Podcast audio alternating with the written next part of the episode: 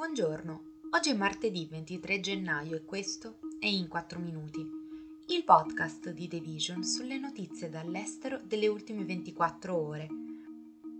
Parleremo di Ron DeSantis che termina la sua corsa alla Casa Bianca, di Netanyahu che rifiuta le condizioni di Hamas per il rilascio degli ostaggi e di Modi che inaugura un tempio indù.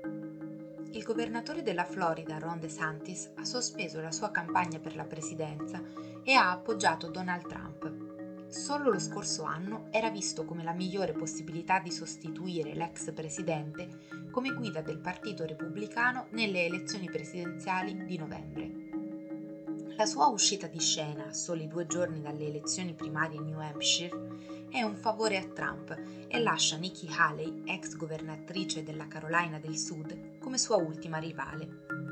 La pesante sconfitta di 30 punti percentuali subita da DeSantis contro Trump nei caucus dell'Iowa la scorsa settimana lo ha costretto a chiedersi perché continuare, visto quanto tempo e denaro ha investito nello Stato, fatto che mette in discussione la sua capacità di rimanere nella competizione per la nomination, con i fondi della sua campagna che si stanno esaurendo e con i difficili test che lo avrebbero atteso in New Hampshire e in South Carolina.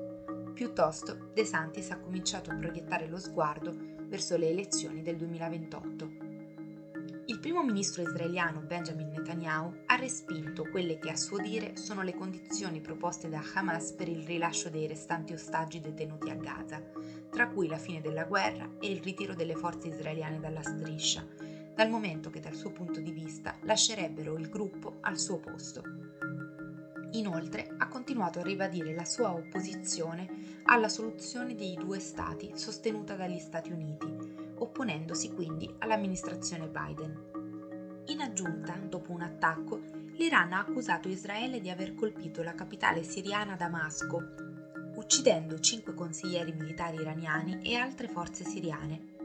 Inoltre, una raffica di missili balistici e razzi è stata lanciata da militanti sostenuti dall'Iran contro la base aerea americana di Ain Salassad, nella provincia irachena di Anbar, nell'Iraq occidentale.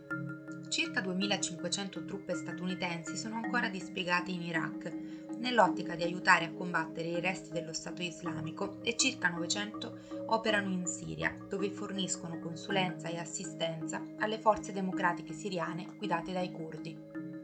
Più di tre decenni dopo che una folla di militanti radicali indù ha raso al suolo una moschea nella città indiana di Ayodhya, il primo ministro del paese, Narendra Modi, ha inaugurato il nuovo tempio indù che sorgerà al suo posto.